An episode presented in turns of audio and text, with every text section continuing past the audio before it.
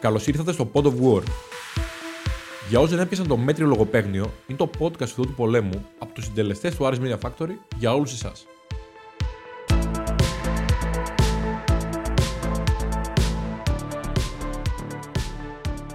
Επιστρέψαμε σε ένα ακόμα επεισόδιο Pod of War. Καλησπέρα ή καλημέρα σε όλους. Μετά την απουσία μου από το προηγούμενο, η οποία έδωσε τροφή σε διάφορους hater ή περίεργους, όπως ο γελοτοποιός που έχω απέναντί μου, για τους φίλους Μιχάλης, κλείνω τα αυτιά μου, επανέρχομαι δυναμικά με τον δεύτερο καλεσμένο της ιστορικής, θα έλεγα, πρώτης σεζόν του Pod of War. Πολύ ήδη γνωρίζετε για ποιον μιλάω. Είναι ο Μιχάλης Σαρόπουλος. Καλησπέρα, Μιχάλη. Καλησπέρα, καλησπέρα. Καλησπέρα και στους δύο. Τώρα είπες Μιχάλης προηγουμένως και λέω εμένα. Όχι, όχι, λέω τον αυτό. γνωστό καράκι. Όχι, λέω, λέω το Μιχάλη τον ε, συμπαρουσιαστή να πω, Αχα. συνεργάτη να πω. Αδερφό θα έλεγα αν δεν άκουγα το προηγούμενο podcast. Στρών. Το ο μαζί. οποίος βρήκε την ευκαιρία, σαν γνωστός αρουραίος που Όπα. είναι, να επιτεθεί και να αφήσει μου φέζει το πρόσωπό μου. Επανήλθαν τα ποντίκια δηλαδή. Ε, βέβαια. Έχουμε τα ποντικομαχίε δηλαδή ακόμα. Τα ποντίκια είναι πάντα εδώ. Η, η υπόνομη του Άρη είναι πάντα γύρω Ζουερή. μας. Έχω Ζουερή. φροντίσει πάντως με την επιστροφή σου για να μην είμαι μόνος μου. Οι Μιχάληδες πολλαπλασιαστήκανε. Ε, οπότε έχει τον νου σου. Τώρα είμαστε δύο, ναι, σωστό. Θε να έχεις κι άλλον. Πάντως, άμα ήθελες Μιχάλη, τώρα. ποιο- Άλλο ποδοσφαιριστή Μιχάλη, ποιο μπορούσα. Ποδοσφαιριστή Μιχάλη του Άρη. Έτσι γρήγορος που σας έχω. Παπ, παπ. Μιχάλη. Μάρ το Μιχάλη. Μι- Σκέτο Μιχάλη. Σκέπτο Μιχάλη. Έλα, θα βοηθήσω λίγο. Κεντρικός αμυντικός. Μιχάλης. Πω, πω, πω, έπαθα ζημιά τώρα. Ήταν στις ακαδημίες, βγήκε. Γιάννητσι. Μπράβο, ρε. εσύ. Αμά. Σε διπλωματική. Αμά. Έδωσε πόνο κατευθείαν. Ζημιά πάθαμε τώρα. Εντάξει, Αυτό- Αυτό είναι. Αυτό γκολ που δεν έπρεπε να βάλω. να, να βρει πιο γρήγορο ο Μιχάλης από μένα παίκτη είναι. Χάσαμε. Τίποτα ζημιά είναι. Αυτό το γκολ. Οριακά πρέπει να σταματήσω να ασχολούμαι με οτιδήποτε έχει να κάνει ποδοσφαιρικό content. όχι, ακό, όχι ακόμα, γιατί έχω σχεδιάσει και κάποια quiz. Εκεί, εκεί θα σε εκθέσω να Εκεί θα πράγματα. εκτεθώ. Ναι. Τίποτα. Ευχαριστώ αρχικά για την πρόσκληση. Σημαντικό. Εγώ θέλω να πω ότι αν δεν πενέψουμε το σπίτι μας, θα πέσει να μα πλακώσει. Τώρα που ακούτε το podcast, μπορεί να μην έχει πάρα πολύ νόημα, αλλά έχει νόημα για το μέλλον, μάλλον. Ο Μιχάλης, ο αυθεντικός, ο Σαρόπουλος, ολοκλήρωσε μια πετυχημένη σειρά παραστάσεων στην Αθήνα, Ρινόκερος ετών 35, για αυτούς που γουστάρουν ρινόκερους και όχι μόνο. Μερακλείδες. Μερακλείδες. Σίγουρα. Την ε, παρακολουθήσαμε, την απολαύσαμε και η ερώτησή μου στην ουσία προέρχεται από αυτό. Μιχάλη, θα το ξανακάνεις. Η Αθήνα είναι ένας προορισμός για μένα, ήταν ένας στόχος που τον είχα θέσει αρκε- αρκε- αρκετά νωρίς. Αλλά ποτέ δεν έβρισκα τον τρόπο και ίσως και την ψυχολογία για να το κάνω. Φέτος αποφάσισα να κάνω μια παράσταση με τον Δημήτρη τον Αντωνίου, ο, στην οποία θα κατεβαίνω στην Αθήνα για να παρουσιάζουμε τα προβλήματα των ανθρώπων με κινητικά προβλήματα. Και μετά από μια κακή διαχείριση που έγινε από την πλευρά, την πλευρά εκείνη του θεάτρου, είπα ότι αφού φτάσαμε μέχρι εδώ θα κατέβω και ό,τι γίνει, ό,τι γράψει. Μ- Μίλησα με το θέατρο Άβατον και πράγματι πήγε καλά. Δηλαδή, σχε- οι δύο sold out και η μία σήμερα ας πούμε, έχουν μείνει τέσσερα εισιτήρια. Οπότε, Τρία sold out. ναι, τρία sold out. Άρα, οι δύο πεδίο δόξης λαμπρού, ας πούμε, που λένε, ε, σιγά σιγά θα φτάσουμε εκεί που πρέπει. Καλή καλή. Η Ρώμη δεν χτίστηκε σε μία μέρα. Εντάξει, εγώ να πω ότι ήταν τρεις παραστάσει μεν, αλλά πολύ πετυχημένες. Δεν εντάξει, το sold out ακόμα και στην Αθήνα παραμένει κάτι το οποίο δεν το πετυχαίνει ο καθένας. Δεν είναι ότι είναι άντε και έκανα sold out. Σίγουρα. Σίγουρα και αυτός ήταν και ένας σκεπτικισμός που είχα δημιουργήσει στο μυαλό μου αναφορικά με το αν πρέπει να κάνω αυτή την κάθοδο και ποιο θα είναι το σωστό χρονικό σημείο που θα επιλέξω να το κάνω. Και τελικά με δικαίωσε. Ίσως αυτό που έγινε με την άλλη παράσταση με τον Δημήτρη Αντώνιο με ενεργοποίησε και κατάφερα να, να μπω σε αυτό το mood. Εγώ να σου πω ότι ρε φίλε, όποτε έβλεπα ε, stand-up, ήταν πολύ τρομακτικό για μένα. Γιατί λέω, ναι, λέω ρε φίλε, όχι τρομακτικό, θα σου πω από ποια πλευρά. Προσπαθώ να μπω στη θέση σου. Και λέω δύο ώρες να πρέπει να κάνω 60, 100, 50, 200, 500, όσους θες. Ανθρώπους να γελάνε ή να είναι engaged εκεί πέρα. Είναι ρε φίλε, ε, χρειάζεται και υπομονή και ταλέντο και αυτοπεποίθηση. Τι μια σκέψη, πολύ. Τι μια σκέψη. Γενικά, ό, όπου έχεις άμεσο feedback, δηλαδή το ραδιόφωνο είναι κάτι άλλο. Δεν έχεις άμεσο feedback. Ό,τι είναι άμεσο feedback με παρουσία κόσμου εκείνη τη στιγμή, γιατί και η τηλεόραση θα πάρει το feedback σου, αλλά δεν έχεις τις περισσότερες φορές ζωντανό το κοινό από κάτω. Οπότε, ό, και στραβή να γίνει σε εισαγωγικά, ενδεχομένως είναι λίγο πιο προστατευμένο το περιβάλλον από αυτούς που το βλέπουν. Βέβαια, έχει πολύ μεγαλύτερη διείσδυση στον κόσμο. Απλά όταν είσαι σε μια θεατρική παράσταση, αν πεις κάτι το οποίο δεν το έχεις δουλέψει και δεν έχεις και το ψυχικό υπόβαθρο να το διαχειριστείς, άμα πάει στραβά, τότε το feedback που σου επιστρέφεται είναι πολύ πιο, δυσ, πιο δυσδιαχείριστο. Γιατί δεν υπάρχει ούτε ένας κωμικός που να έχουν γελάσει όλοι με όλα τα αστεία. Πάντα θα πάρεις κάτι αρνητικό, ειδικά στο ξεκίνημα, που δοκιμάζεις πράγματα. Εκπαιδεύεις κοινό, εκπαιδεύεσαι και εσύ, λες τι τσιμπάει, τι κόσμο έχω από κάτω. Σε ποιους απευθύνομαι. Άρα λοιπόν το δύσκολο της υπόθεσης είναι να πεις ότι εκεί που δεν θα γελάσουν, να μην πεις ότι πω, το έκοψα. Άστο ε, είναι να πεις ότι το ξαναπροσπαθήσω. Θα ξαναπάω πιο δυνατά. Εγώ το, εγώ το κατάλαβα και όταν ήρθαμε. Γιατί λέω, υπάρχουν στιγμές που φαίνεται ότι πειραματίζεται. Ναι, βέβαια. Αλλά ήταν πολύ χαρακτηριστικό το ότι αν ένιωθες ότι κάτι δεν σου βγαίνει έκανε στραβοτημονιά, γύρισμα με 100 στροφή και πήγαινε, πήγαινε σε άλλο κατευθείαν. Δηλαδή δεν, δεν έμενε δευτερόλεπτο. Ναι. Εντάξει, δεν είναι και άπειρος. Ε, τόσα χρόνια. Σωστό, με βοηθάει. Δεν είναι άπειρος, αλλά είναι, είναι ένα καινούριο βήμα. Ναι. Πάντα ένα καινούριο βήμα, όσο έμπειρος και να είσαι, σου δημιουργεί ένα άγχος, νομίζω. Θα σου πω, είναι το άγχος. Ωραία λέξη το άγχος. Γενικά θεωρώ ότι το άγχος το έχουμε με ένα πολύ αρνητικό τρόπο στο μυαλό μας. Γενικά εκτιμώ ότι το δημιουργικό άγχος μπορείς να σε βοηθήσει να κάνεις το βήμα παραπάνω. Και πράγματι, επειδή το feedback είναι άμεσο, πρέπει να παίρνεις άμεσα την άβρα του κόσμου. Όποτε αυτό τι γίνεται, στρίβω το τιμόνι. Πώ το είπε και ο, και ο Ζήνων στην Τζιμισκή με την Ταλίκα σε καμικάζει. Ό,τι γίνει. Ό,τι γίνει. Πάντως, εγώ σαν ένα πολύ μικρό δείγμα feedback, γιατί να πω την αλήθεια δεν είχα άλλες εμπειρίες από stand-up comedy. Και η αλήθεια είναι ότι πριν έρθω στην παράσταση, είχα ένα άγχος. Φιλοσκεπτικό, δηλαδή πώς θα πω. Λέω, θα μου αρέσει, θα είναι ωραίο, θα είναι άβολο. Για τον λόγο που είπε και ο Δημήτρης, ότι είναι ένας άνθρωπος μόνος του πάνω στη σκηνή για δύο ώρες που πρέπει να κάνει πολύ, πολύ συγκεκριμένο σκοπό. Σωστό. Να κάνει τον κόσμο να γελάσει. Και ομολογώ πως ε, η μια μισή ώρα περίπου όσο κράτησε η παράσταση κύλησε νεράκι. Δεν έχασα το ενδιαφέρον μου ποτέ και ε, εν τέλει είναι κάτι που μου άρεσε πολύ. Κοίταξε, αυτό αρχικά είναι τιμητικό. Και δεύτερον, δείχνει ότι ακόμα και οι άνθρωποι που είναι σκεπτικοί απέναντι σε κάτι τέτοιο. Ξέρεις, ο χώρος stand-up είναι λίγο περίεργος. Θεωρεί κάποιος ότι θα πάει σε μια παράσταση stand-up και αυτός που κάνει το act θα τον πιάσει, θα τον ξεφτυλίσει και θα περάσουν οι υπόλοιποι καλά εις βάρος του. Λάθος. Είναι ένας δρόμος ο οποίος οδηγεί ε, κάποιους μακριά από τον δρόμο της διασκέδασης και το να περάσουν καλά.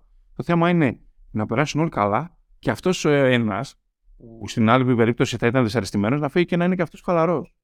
Άρα, το να μπει σε μια διαδικασία να περάσει όλος ο κόσμος καλά, θα πρέπει να κρατάς στο μυαλό σου ότι και αυτός που ήρθε, και αν θες να ασχοληθείς με κάποιο συγκεκριμένα, θα πρέπει να το κάνεις με τρόπο τέτοιο, ώστε το αποτύπωμα που θα πάρει να μην είναι αρνητικό. Όχι, νομίζω ότι έτσι είναι, γιατί ξέρεις ότι το stand-up, όπως και το podcast που κάνουμε εμείς, είναι μία μόδα, να πω, μία, ναι, μία νέα συνήθεια. Σημείο των καιρών που Ένα σημείο των καιρών. τάση. Μία νέα τάση, ναι, σωστά, μία νέα τάση. Μία νέα τάση η οποία ακόμα δεν έχει εναρμονιστεί πλήρως με τα θέλω του κόσμου, δεν έχει καταλάβει ακριβώς το τι γίνεται εκεί. Οπότε το ανακαλύπτει. Υπάρχουν δεύτερες σκέψεις, υπάρχουν άγχοι, υπάρχουν προβληματισμοί. Κάποιοι δεν μπορούν να καταλάβουν πώς θα περάσουν καλά με αυτό όσον αφορά το stand-up. Κάποιοι δεν καταλαβαίνουν για ποιο λόγο να ακούσουν κονσέρβα κάτι όπως είναι το podcast. Και αυτό μπορώ να το καταλάβω. Βλέποντας όλη αυτή τη μαζική ροή ειδήσεων και κακή διαχείριση από τους εκφωνητές, στρέφεται σε ανθρώπους που μπορούν να τον ικανοποιήσουν σε αυτό που ακούνε. Είναι ασύλληπτο. Είναι πάρα πολύ θεμελιώδες το εγώ να βάλω τα αυτιά μου, στα αυτιά μου για ακουστικά, να πάω για περπάτημα, για τρέξιμο ή να κάνω μια δουλειά και να ακούω ανθρώπους οι οποίοι να με κάνουν αλφα να ηρεμώ. Δεύτερον, να μου δίνουν γνώση. Τρίτον, να με κάνουν να περνάω καλά. Κοίταξε, αυτό που λες είναι πάρα πολύ σημαντικό και εφόσον το κατανοείς και το κατανοούμε, νομίζω ότι δημιουργεί και μια είδους ευθύνη στους ανθρώπους όπου καταλαβαίνουν ότι το περιεχόμενο το οποίο παράγουν στις χύψη πλατφόρμες τραβάει τον κόσμο, τον ευχαριστεί, τον καλύπτει, το παρακολουθεί ο κόσμος και πρέπει να είσαι συνεπής η ευθύνη είναι θεμελιώδης σε οποιονδήποτε βρίσκεται μπροστά από ένα μικρόφωνο και όχι πίσω, γιατί άμα ήταν από πίσω δεν θα ακουγόταν. Αυτό είναι ένα σύνηθες λάθος που κάνουν όλοι οι άνθρωποι που είναι στο χώρο, είναι πίσω από το μικρόφωνο. Μπροστά λοιπόν από ένα μικρόφωνο. Γιατί όταν βρίσκεσαι μπροστά από ένα μικρόφωνο, αυτό που θα πεις θα λειτουργήσει σαν το βότσαλο στη λίμνη. Θα αφήσει κύκλους το οποίο θα μεγαλώνει, θα μεγαλώνει, θα μεγαλώνει ανάλογα και με τη δυναμική του. Είτε αυτό έχει ξεκινήσει από το podcast, είτε είναι στο ραδιόφωνο, είτε είναι σε μια συνέντευξη. Άρα η ευθύνη που έχουμε όσοι βρισκόμαστε μπροστά από ένα μικρόφωνο είναι κομβικής σημασίας. Γιατί; Γιατί επηρεάζουμε κόσμο. Εφόσον επηρεάζεις κόσμο, πρέπει και το και που θα πεις, ο τονισμός που θα βάλεις, η απόστροφο που θα βάλεις, όλα να είναι στοχευμένα. Γιατί στο τέλος της ημέρας ακούει ο κόσμος πέντε ανθρώπους μπροστά σε ένα μικρόφωνο και λέει Αυτός για να το λέει, έτσι θα είναι. Οπότε η ευθύνη είναι τεράστια. Δηλαδή, Μιχάλη, συμφωνείς ε, με μία άποψη που ίσως έχει επικρατήσει ότι οι άνθρωποι που είναι στα μικρόφωνα, που εκφέρουν άποψη, επηρεάζουν κατά κάποιο τρόπο το όλο κλίμα, την περιραίουσα ατμόσφαιρα και έχουν κάνει το περιβάλλον του αθλητισμού, ειδικά στην Ελλάδα, κάπως τοξικό; Αν πει κάποιος ότι δεν επηρεάζουν, τότε ή εθελοτυφλεί ή τα παίρνει. Άρα δεν μπορώ να συνταχθώ με καμία από τις δύο περιπτώσεις. Όταν είσαι σε ένα μικρόφωνο και μιλάς, είσαι ένας πομπός και οι υπόλοιποι είναι οι δέκτες. Αν αυτός ο οποίος εκείνη την ώρα οδηγάει το ταξί του, ή είναι στο σπίτι και ακούει μουσική, ή ακούει ραδιόφωνο, ακούει κάποιον που μιλάει. Από τα 10 πράγματα που θα πει, αν του μείνει ένα, σημαίνει ότι επηρέασε τον τρόπο λειτουργίας του στο κομμάτι της ε, της καθημερινότητάς του γύρω από το θέμα που ακούει. Αν ακούει πολιτικά, αθλητικά, μουσικά, οτιδήποτε. Ένα παραπάνω δες στα πολιτικά ή και στα αθλητικά με τα όσα συμβαίνουν. Άρα, προφανώς και αυτοί οι οποίοι βρίσκονται στο μικρόφωνο επηρεάζουν. Και επηρεάζουν και σε πολύ μεγάλο βαθμό, ειδικά όταν το ακροατήριο δεν έχει το κατάλληλο υπόβαθρο για να αξιολογήσει τι είναι αυτό που ακούει. Ξέρεις τι έγινε, εγώ αυτό το διαπίστωσα πάρα πολύ και στην υπόθεση του Άλκη. Πάρα πολλοί δημοσιογράφοι ή άνθρωποι γενικότερα που έχουν δημόσιο λόγο, ας μην μένουμε μόνο δημοσιογράφους, έβλεπα να γράφουν ε, αποτύχαμε. Και αναρωτιέμαι εγώ, πού απέτυχα προσωπικά, ας πούμε, δηλαδή τι είναι αυτό που έκανα εγώ προσωπικά και απέτυχα, τι είναι αυτό που έκανες εσύ, τι είναι αυτό που έκανε ο Μιχάλης και αποτύχαμε σαν κοινωνία. Δηλαδή, μήπως οι άνθρωποι που συνηθίζουν να λένε σε αυτές τις καταστάσεις αποτύχαμε, μάλλον είναι και οι άνθρωποι που οι ίδιοι αποτύχανε και προσπαθούν να το γενικεύσουν για να φύγει από πάνω τους η ευθύνη; Είναι σημαντικό ότι κάθε άνθρωπος που χρησιμοποιεί πρώτο πληθυντικό θέλει να μοιράσει το μερίδιο της ευθύνης που του αναλογεί και στους υπόλοιπους. Όταν μια κοινωνία πετυχαίνει, πετυχαίνουν όλοι μαζί και όταν μια κοινωνία αποτυγχάνει, αποτυγχάνουν όλοι μαζί. Αυτό βέβαια δεν αφαιρεί το δεδομένο ότι ο καθένας έχει το δικό του μερίδιο ευθύνης. Δηλαδή δεν γίνεται εγώ που οδηγάω ένα αυτοκίνητο και πέφτω πάνω σε ένα πεζό να φταίει αυτός που δεν φώναξε από την απέναντι πολυκατοικία πρόσεξε. Εγώ που οδηγάω το αυτοκίνητο φταίω. Και αν εγώ που οδηγάω το αυτοκίνητο εγώ και πω καλά, εσύ απέναντι με έβλεπες να περνά το κόκκινο, δεν φώναξες. Τότε σημαίνει ότι δεν θέλω να αντιμετωπίσω το πρόβλημα. Δεν μπορώ να βγω να πω. Τρακάραμε. Σαν τις μανάδες μου λέει, περάσαμε πανεπιστήμιο. δεν περάσαμε όλοι μαζί. Δεν τρακάραμε όλοι μαζί.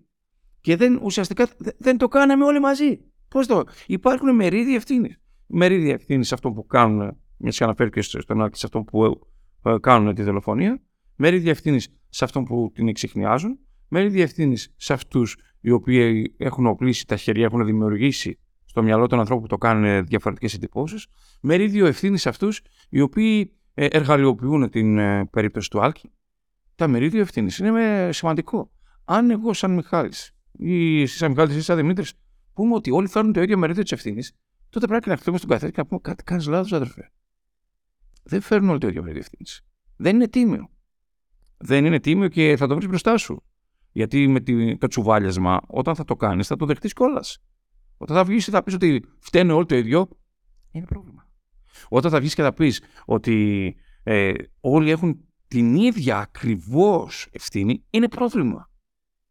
Και αυτό το συναντάμε πάρα πολύ ο κόσμος μπερδεύτηκε με το θέμα του Άλκη. Αφού ξεκινάμε έτσι με αυτόν τον τρόπο, ο κόσμος μπερδεύτηκε με το θέμα του Άλκη. Μπερδεύτηκε πάρα πολύ γιατί; Γιατί δεν κατάλαβε από την πρώτη στιγμή ότι πρέπει να ξεχωρίσουμε τα πράγματα στο μυαλό μας. Σαν πόλη. Και σαν να ξεχωρίσουμε τα πράγματα στο μυαλό μας. Εγώ είμαι 35 χρονών. Στα 35 μου χρόνια έχω μεγαλώσει με Αριάνου, με Παοξίδε, με Ρακλήδε, με Παραθυναϊκού, Ολυμπιακούς, με Απόλωνα, Κρέας Βρύσης, με οτιδήποτε. Το πρόβλημα δεν είναι αυτοί οι άνθρωποι οι οποίοι είναι σαν και εμένα ή σαν και εσάς ή οι άνθρωποι που εκπέμπουν σε ένα ίδιο μήκος κύματος που ανήκουν σε όλες τις ομάδες. Το πρόβλημα δεν είναι ε, αυτοί οι οποίοι θα πάνε σε ένα γήπεδο και θα δουν σε μια θύρα κρεμασμένο ένα πανί και θα το κατεβάσουν. Θέλετε να μιλήσουμε ρεαλιστικά και σωστά. Το ρεαλιστικό και το σωστό είναι ότι ξέρουμε πολύ καλά ότι σε καμία κερκίδα οργανωμένων δεν μπορούν να πούν φίλαθλοι από το υπόλοιπο γήπεδο για να κατεβάσουν πάνι. Και αυτό το ξέρουμε και από τον Άρη. Φυσικά μιλάμε για ένα εξχρό πανί με τα αδέρφια κρατά τη γερά και τα συναφή. Αλλά ο άνθρωπος ο οποίος είναι στην 5 και στην 6, στην 7 και στην 8 και έχει πάει με το παιδί του. Τι σχέση έχει με αυτό που σκόνει το τσοπάνι; Αν μιλήσουμε ειλικρινά, δεν θα πηγαίνουν να το κατεβάσει. Ξέρετε ποιο είναι το πρόβλημα, οι διοικήσεις. Ποιο είναι; Εγώ σαν διοίκηση τι κάνω; Είμαι διατεθειμένος να σπάσω αυγά. Είμαι διατεθειμένος σαν διοίκηση τη ΠΑΕ να πω ότι αυτό το πανί δεν το θέλω. Δεν με εκφράζει. Αντιθέτως, ξέρουμε τι κάνουν διοικήσεις. Βγαίνουν σε ραδιόφωνα και λένε εγώ δεν τους άκουσα.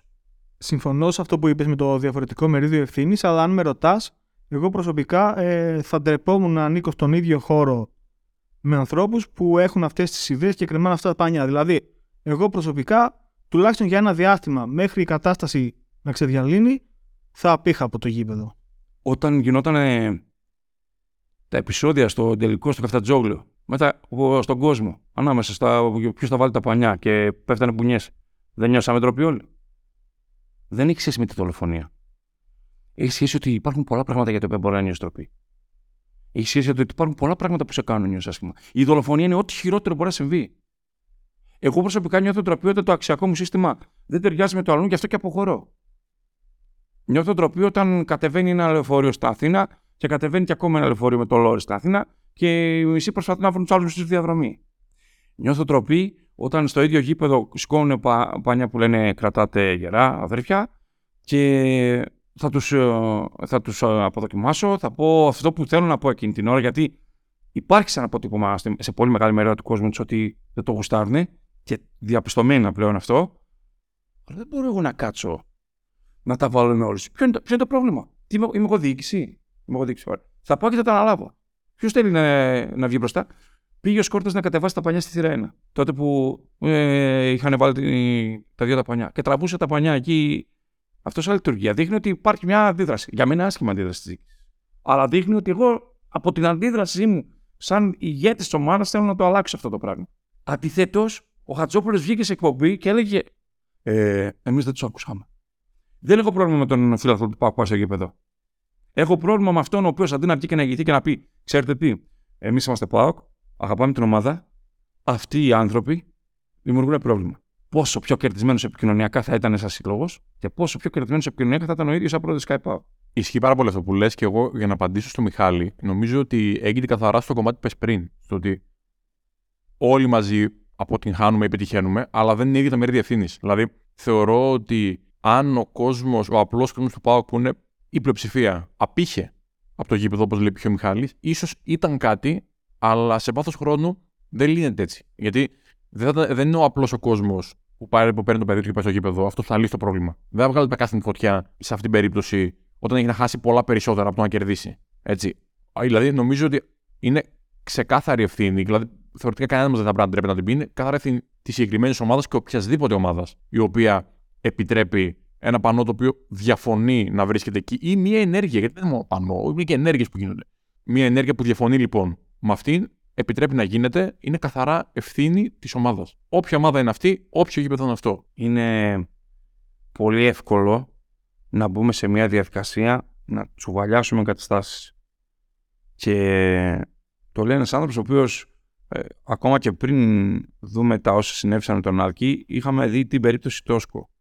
Δύσκολα πράγματα για μια πόλη στην οποία τα, λίγο πολύ όλοι γνωρίζουμε πρόσωπα και καταστάσεις. Τώρα, αυτό που έγινε με τον Άλκη έχει δύο, δύο όψεις. Η μία όψη είναι ότι όλος ο κόσμος, και εγώ δεν θα ούτε να ξεπλύνω κανέναν και δεν θα το κάνω, όλος ο κόσμος καταλαβαίνει το πόσο μεγάλη ευθύνη υπάρχει στο κομμάτι της δικαιοσύνης.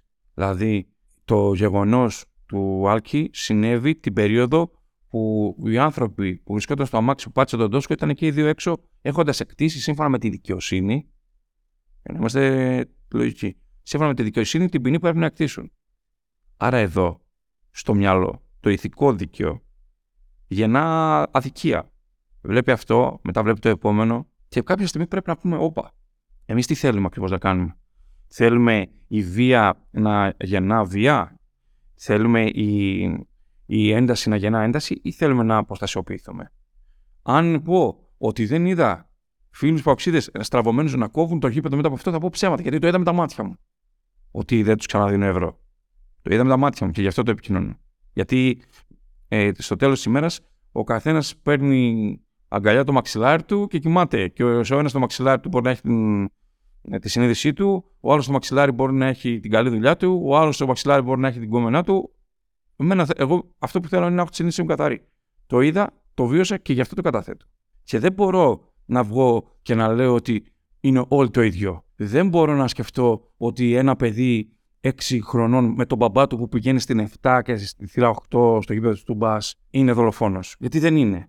Είναι η νοοτροπία αυτή των 12 που, και των αυτών που, τον, που τους στηρίζουν, η οποία πάει να καπελώσει τον κόσμο. Όπως εγώ δεν δεχόμουν και δεν μπορούσα να δεχτώ ποτέ ότι όλος ο Super 3 ήταν εμπλεγμένος σε διοικητικά προβλήματα με τον Άρη, γιατί δεν ήταν όλοι έτσι. Δεν ήταν όλοι μπλεγμένοι. Δεν ήταν όλοι. Ε, δεν λειτουργούσαν όλοι με τον ίδιο τρόπο. Δεν ήταν όλοι μπλεγμένοι σε, σε σκηνικά. Άρα λοιπόν, για να τελειώσει αυτό το πράγμα μια και έξω, η ευθύνη πλέον ανήκει στη δικαιοσύνη. Η δικαιοσύνη είναι αυτή η οποία πρέπει να βγάλει ένα πόρισμα, παραδειγματικά να αφαιρέσει τη σκέψη από τον οποιοδήποτε ότι θα μπορούσε να κάνει κάτι αντίστοιχο και να περάσει χαλαρός και δεύτερον οι διοικήσεις να βγουν μπροστά. Για μένα το έγκλημα είναι τεράστιο και το έγκλημα που γίνεται από τον πρόεδρο του Sky είναι ακόμη μεγαλύτερο.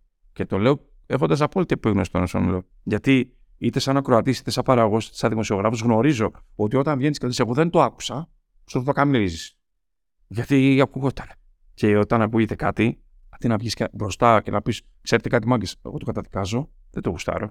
Θέλω με τον κόσμο διπλά μας γιατί κάνουμε μια σοβαρή προσπάθεια. Η ειλικρίνεια, και γιατί είναι σημαντικό για να κάνουμε και μια γέφυρα, η ειλικρίνεια είναι το πλέον σημαντικό στη συσπήρωση του κόσμου.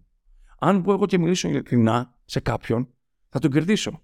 Αν βγω για να δημιουργήσω εχθρούς, τεχνικές συσπήρωσης δηλαδή του 40, να κατευθύνω τον κόσμο στο ότι με πολεμάνε, έχω προβλήματα εξωτερικά, ε, δεν μπορώ να το διαχειριστώ γιατί μου, μου σκάβουν το λάκκο. Συσπηρωθείτε γύρω μου, έχω το καλύτερο ρόστερ της ιστορίας μου. Πάω να τα σηκώσω όλα και είπα πρωτάθλημα διπλωματικό να παίξουμε με την εθνική Άρη και Αφροδίτης και να τα σηκώσουμε όλα. Είναι επικοινωνιακά πρωτεχνήματα. Λέω την αλήθεια, λέω στον κόσμο ότι τι πραγματικά έχω στο μυαλό μου και τότε συσπηρώνεται ο κόσμος γύρω μου. Αν έφτασες μέχρι αυτό το σημείο, σε ευχαριστούμε πολύ. Είσαι ένας πιστός στρατιώτης του Pod of War. Αν μας ακούσεις από το Spotify, θα μας βοηθήσει πολύ να κάνεις ένα follow το podcast και να το βαθμολογήσεις με 5 αστεράκια. Αν πάλι μας ακούσεις από το YouTube, θα μας βοηθήσει πολύ ένα like στο βίντεο και subscribe στο κανάλι. Για να ενημερώνεσαι για οτιδήποτε νεότερο σχετικά με το podcast, ακολούθησε μας σελίδα μας στο Instagram. Επιστρέφουμε στο επεισόδιο. Κατά κάποιο τρόπο, αυτό που περιγράφεις είναι σαν να περιγράφεις την κατάσταση που επικρατεί στην ΚΑΕ Άρης τα τελευταία χρόνια. Άσχετο μεν, αλλά είναι μια προσπάθεια ειλικρινής ε, που δίνονται τα δεδομένα στον κόσμο. Αυτά είναι τα λεφτά, αυτή είναι η στόχη και γι' αυτό ως απόδειξη αυτού που λες, βλέπεις ένα παλέ γεμάτο σχεδόν κάθε εβδομάδα. Ε, την καρδίτσα κάνεις sold out. Και γιατί κάνει sold out, Για να δει το Jordan και το Pippen και το Hakim Ολάζο, βέβαια προοδεύω και την ηλικία μου τώρα. Αυτό. Δηλαδή, γιατί περισσότεροι μπορεί να το καταλάβουν κιόλα. Και το Dennis Rodman. Ή για να δει το Massey και, τον, ε, και το stick που τον ήταν στάκαρα, τον κάναμε stick τον άνθρωπο για να μπορεί να παίξει με διαβατήριο όπως όλοι. Όχι. Δεν πάει γι' αυτό. Δεν πάει.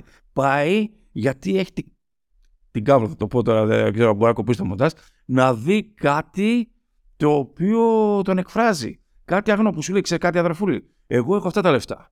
Θα κάνω αυτή την ομάδα, θα παλέψω και ό,τι βρέξεις κατεβάσει. Θες να έρθεις, έλα. Άμα δεν θες να έρθεις, μην έρθεις πάλι φίλοι θα είμαστε. Και ο κόσμος πηγαίνει με την καρδίτσα, με, με τον Ελίσ Ποντοκριτιάς, με, με τον Ποντιακό Νέας Σάντα. Αύριο, άμα κάνει ένα φιλικό Καϊάρης με, τα, με τα αστέρια του Ροδόπουλου, δεν ξέρω αν είναι ακόμα ο Ροδόπουλου, θα πάει ο κόσμος, θα έχει πέντε χιλιάδες και κόσμος απ' έξω. Γιατί καταλαβαίνω ότι οι άνθρωποι αυτό μπορούν να αυτό κάνουν με τα λάθη τους, γιατί κάνουν λάθη. Okay. Δεν, λάθη κάνουμε όποιος κομμάτι τον καναπέ δεν κάνει. Κάνουν λάθη, αλλά έχουν καταφέρει τι; Να δουν έναν κόσμο ο οποίος είναι εκεί και θα φωνάζει και θα βρίσκεται στο γήπεδο. Και με αυτό το πράγμα ξεκλειδώνεις και άλλες συνθήκες. Δηλαδή, όταν βλέπει ένας επενδυτής έναν κόσμο που πηγαίνουν με ομάδες οι οποίες. Εντάξει, ε, δεν θα τις χαρακτηρίσω αστείες γιατί δεν μου αρέσει. Θα πω ότι ίσονο δεν είναι εμπορικές. Ίσονο δυναμικότητας ή δεν είναι εμπορικές. Και σου λέει αυτοί έχουν 5.000 κόσμο με την κερδίτσα. Τι κάνω κάτι. Χαζέψα αυτή, τα έχω χάσει τελείως. Ε, γιατί να μην ασχοληθώ; Όλο αυτό αλυσιδωτά και βάσει ξεκάθαρων βημάτων που δεν ξέρω αν θέλουν να τα κάνουν ή αν τους βγαίνουν, αλλά είναι πραγματικότητα αυτή, κάνει τον Άρη θελκτικό και ελκυστικό σε κάποια πράγματα. Προφανώς και εκεί υπάρχουν πράγματα που μπορούν να βελτιωθούν και στο κομμάτι των δομών και στο κομμάτι της λειτουργίας. Σαν εξωτερικός παρατηρητής όμως, θα χαρώ να πάρω τον ανεψιό μου να το πω. Πάμε λίγο στο γήπεδο ε, και να με ρωτήσει, ε, αυτοί γιατί πετάνε χαρτάκια; Ή αυτοί γιατί είναι τόσο ειδωθεί. Γιατί είναι τρελή αγόρνη. Είναι τρελή. Παίζανε με... πριν τρία χρόνια με τον άλλο που έπαιρνε χάπια για τη δέπη και δεν μπορούσε να παίξει με τα γυαλιά. Γιατί με τον Νόα Χόκλερ και με το, με, με το μαλλί το ξανθό που πήγαν οι άλλοι στην Αγγλία να δουν το Χόκλερ, να δουν φωτογραφία. Ο Χόκλερ έπαθε κεφαλικό και του λέει: Τι κάνω, πού παίζω; Που πε- Γιατί αγόρι μου έχουν πρόβλημα. Ο κόσμος έχει πρόβλημα. Ο, ο, ο κόσμος του Άρη έχει βαθύνει, έχει σύνδρομο στο Χόλμη. Βιώνει πράγματα και κολλάει παραπάνω. Εκεί, εκεί, εκεί να, να κολλήσει. Να... κο- Και αυτό τώρα το μωρό θα το καταλάβει μετά από χρόνια. Δηλαδή θα το καταλάβει όταν θα πας σε τρεις καμένους τελικούς, θα πας στην Πάτρα πεσμένος, θα πας στην, ε, στη Ρώμη υποβιβασμένο, θα πας στο χω- Καφτατζόγλιο και θα το χάσεις με τους άλλους που έχουν έρθει από διακοπές με το Σεγκούρα προπονητή. Και εσύ θα είσαι στο αού, αού, δεν θα βάλετε το πανί έτσι, θα το βάλετε έτσι και σαν τα πατακούτα και να γίνεται μια μέρα πριν να είσαι στο, στο λευκό πύργο. Δηλαδή, αν κάτσει κάποιος και γράψει ένα βιβλίο, θα πει η ομάδα, ε, ο, ο core, το DNA έχει κάποιο παραπάνω χρωμόσωμα. Κάτι γίνεται. Έχει βλάβει ο Λέβιδας, δεν έχουν τα σώματα. Πρέπει από κάτω να αλλάξει αυτό το πράγμα. Αυτό πρέπει να το ζήσει για να το επικοινωνήσει. Τι να το πω εγώ τώρα, το πιτσερική 7 χρόνων, 8 χρόνων. Ότι που ήσουν με το Μίλωνα. 35 χρόνων, δηλαδή που ήσουν εσείς που ήσασταν με το Μίλωνα ή δεν ήσασταν εκεί. Ή ε, στο Σαρλερουά που είχε κόσμο και μπαίνουν οι άλλοι μέσα και κοιτούσαν στο Σαρλερουά και νομίζαν ότι μπήκαν στην μπουτίκ του Άρη και παθαίνουν κεφαλικό. Τι να το εξηγήσει. Παθογέννηση υπάρχουν σε όλες τις ομάδες. Αυτό το, το ζήτημα όμως που παρατηρείς με τον κόσμο του Άρη είναι. Κάποιος που δεν το ξέρει, σε λέει αυτοί έχουν θέμα. Τα, ε, τα παιδιά τους γίνονται αριανοί επειδή βλέπουν αμυντικό χάφτο τιό.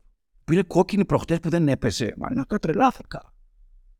Πήρε πε, κόκκινη ενώ δεν έπαιζε αυτός που ήρθε ενταγμένος στο καλύτερο της ιστορίας. Και ο κόσμος πήγαινε γιατί τον κάναμε παράπονα που δεν είπε τη διάρκεια. και ήταν ο κόσμος στη δύο και ο Ντιόπ ήταν στραβωμένος λες και πουλούσε προστασία στην πύλη αξιού. Έμπαινε με τάκλι σε κάθε. που- Κάτσε ρε αγόρι μου. Ο κόσμος πήγε και εκεί. Και εκεί έχει δει. Δηλαδή, ο, Αρ- ο Αριανός 35 χρονών έχει δει Γόγολο Μαρκό Μιχάλη, Αράνο, Ντομορό, Νάιντο, Νασούτι Αμπρέου, Η Νόγκη. Κουινόκι, Μα- Μαγκαλέφα, Μολάλα και Μπενίσκο στον τελικό της Πάτρας να τους στέλνει πλάγιο out. Μιλάμε για Matrix. Matrix βγαίνει. Ο... Δεν ξέρω ποιος είναι ο Νίο. Λογικά ο Νίο είναι ο Καρυπίδης. Απλά δεν ξέρουμε ποιο χάπι παίρνει, τον Blade ή τον κόκκινο. Ή και τα δύο. Μπορεί, Μπορεί, μπορεί να είναι η εξέλιξη του Άρη να είναι και τα δύο χάπια μαζί. Μπορεί ο Θόδωρος να το κάνει γι' αυτό. Είναι κάποιο. Λοιπόν, να κάνω μία παύση, αν μου επιτρέπετε, και επειδή νιώθω ότι ο Μιχάλης έχει λύσει χειρόφρενο εδώ πέρα και φεύγει στην κατηφόρα να ξέρει. Πάμε για διπλό επεισόδιο. Τι διπλό; Θέλω λίγο να το πιάσουμε από την αρχή, να κάνουμε την κλασική ερώτηση που κάνουμε σε όλους όσους έχουμε φιλοξενήσει. Θέλω να μας πει ο Μιχάλης πώς έγινε Άρης, πώς προέκυψε η ενασχόλησή του με την ομάδα και γενικά πώς το βίωσε σαν παιδάκι. ε, Σαν παιδάκι. Καλό. Καλό το σαν παιδάκι. Ο πατέρας μου Αριανός, okay, ο παππούς και αυτός Αριανός, αλλά στο γήπεδο πήγαμε το θειό μου που είχε αρρώστια. Ποιος ο Γιώργος. Πέθανε τώρα ο άνθρωπος. Ε, με πήγε στο γήπεδο πρώτη φορά, θύρα 3, ένα Άρης Πανιόνιος που δεν θυμάμαι το σκορ γιατί τι- ακόμα δεν είχε καρακλάκια, ήταν τσιμεντοειδές και θυμάμαι πάρα πολύ το, το παιχνίδι γιατί με το που μπαίνω στο γήπεδο και αρχίζω περπατάω πάνω ανεβώ προς τα καρακλάκια είμαι τσιρκάς τώρα 5-6 εκεί. Γλιστράω και πέφτω με το γόνατο στο τσιμέντο ανοίγουν τρέχουν αίματα ο πατέρας μου σαν κλασική περίπτωση πατέρα έλα αλλά μια χαρά είσαι πάνω να δούμε το μάτς. Εγώ με τα αίματα να ουρλιάζω ο θείος με λέει έλα έλα στα τσιμέντα του Χαριλάου να μεγαλώσεις το πόδι χάλια λες και με πυροβόλησαν ας μην ασχολείται κανένας. Τέλος πάντων, καθόμαστε κάπου και είναι δίπλα μια κυρία καλή της ώρα που έχουν από τότε το κατάλαβα το πρόβλημά μου που έχουν πάρει κάτι σπόρ και μου ήρθε σε ένα σπόρ να ξεχαστεί. Έφαγα μισό σοκολάκι σπόρ και ούτε ξέχασα ότι είχα πόδι. ε, ούτε, ούτε το μάτς έβλεπα, δηλαδή πήγα στο γήπεδο για το φαΐ από ό,τι κατάλαβα. Βέβαια, τσούκου, τσούκου, τσούκου, τσούκου, μετά λίγο παραπάνω, λίγο παραπάνω γήπεδο. Ε, εντάξει, είναι θύρα 3, σταθερά.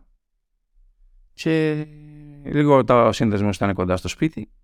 Τραβιό, τραβιό, πήγα, ε, πήγαινε κάνα δύο φορές εκεί. Με, πε- περάσαν λίγο τα χρόνια. Ε, θυμάμαι χαρακτηριστικά το σαν μάρτυ στο μυαλό μου, το σερβετάρις. Ας πούμε. Ε, θυμάμαι χαρακτηριστικά μια, ένα λάθος που είχα κάνει. Ακόμα το, το έχω στο μυαλό μου κρατημένο. Περίοδος κοντομινά στον Άρη. Και μας λένε αυτό το σύνδεσμο θα πάμε έξω από την τράπεζα θα βγάλουμε ένα πανί, φύγε κοντομινά πουλα και πούλο. 14 χρόνια εγώ δεν ήξερα τι έγραφε το πανί. 15 πόσο. Πάμε κι εμείς εκεί. Καλαμαριά τώρα. Αιγαίου με, με πόντο και στη γωνία ήταν η τράπεζα. Πιάνω το πανί, εγώ περήφανα κολοσιώνω φωτογραφία. Την άλλη μέρα παίρνει τηλέφωνο ο θείος μου.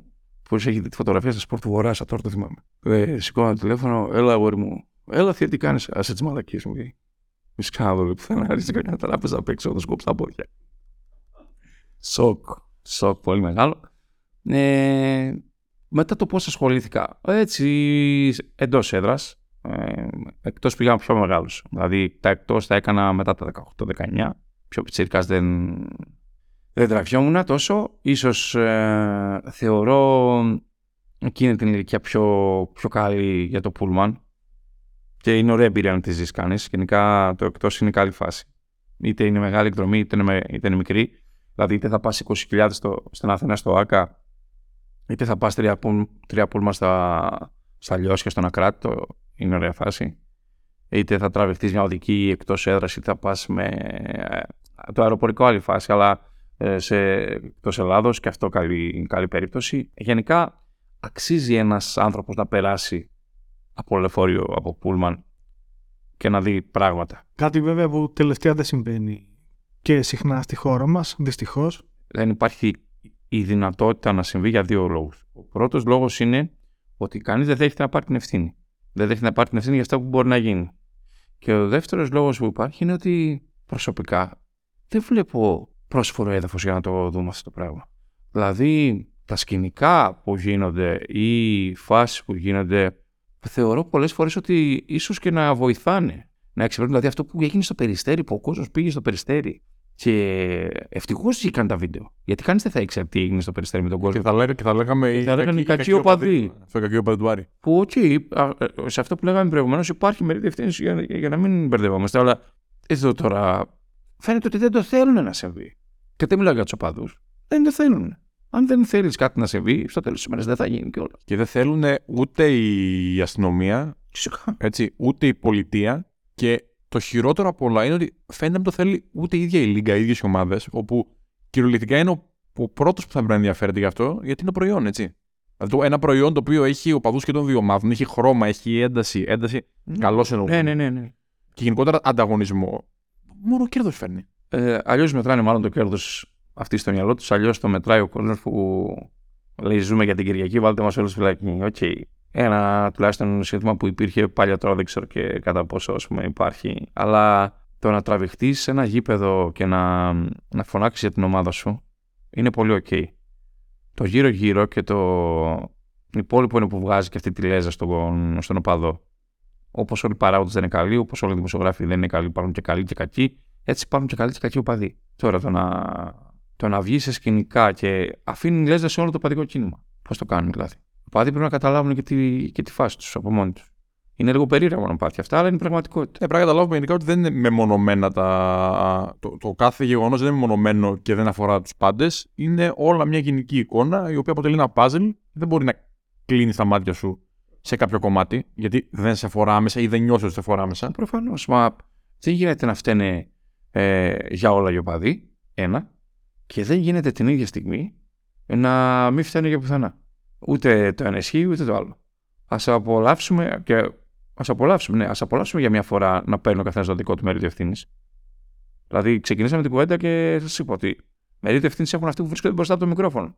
Αλλά από πριν, όχι μη κατόπιν εορτής, το ίδιο πρέπει να γίνει. Η αυτοκριτική είναι πολύ σπάνιο πράγμα. Ποιος κάνει αυτοκριτική σήμερα; Ποιος μπαίνει στη διαδικασία να πει ότι εγώ θα βελτιώσω τον εαυτό μου, ξεκινώντας από μένα τα, τα δικά μου τα λάθη. Πάντα ξεκινάμε να βρούμε από πού θα διορθωθεί η διαιτησία από τον άλλον. Από πού θα διορθωθεί η λίγα από τον άλλον. Κάνεις την Ωραία, είμαι έτοιμος. Α ξεκινήσουμε από μένα. Ποιος το λέει αυτό; Κανένας. Για, γιατί να ξεκινήσω από μένα; Εγώ θα γίνω πρόβατος σφαγή. Ωραία. Ε, Κάποιος πρέπει.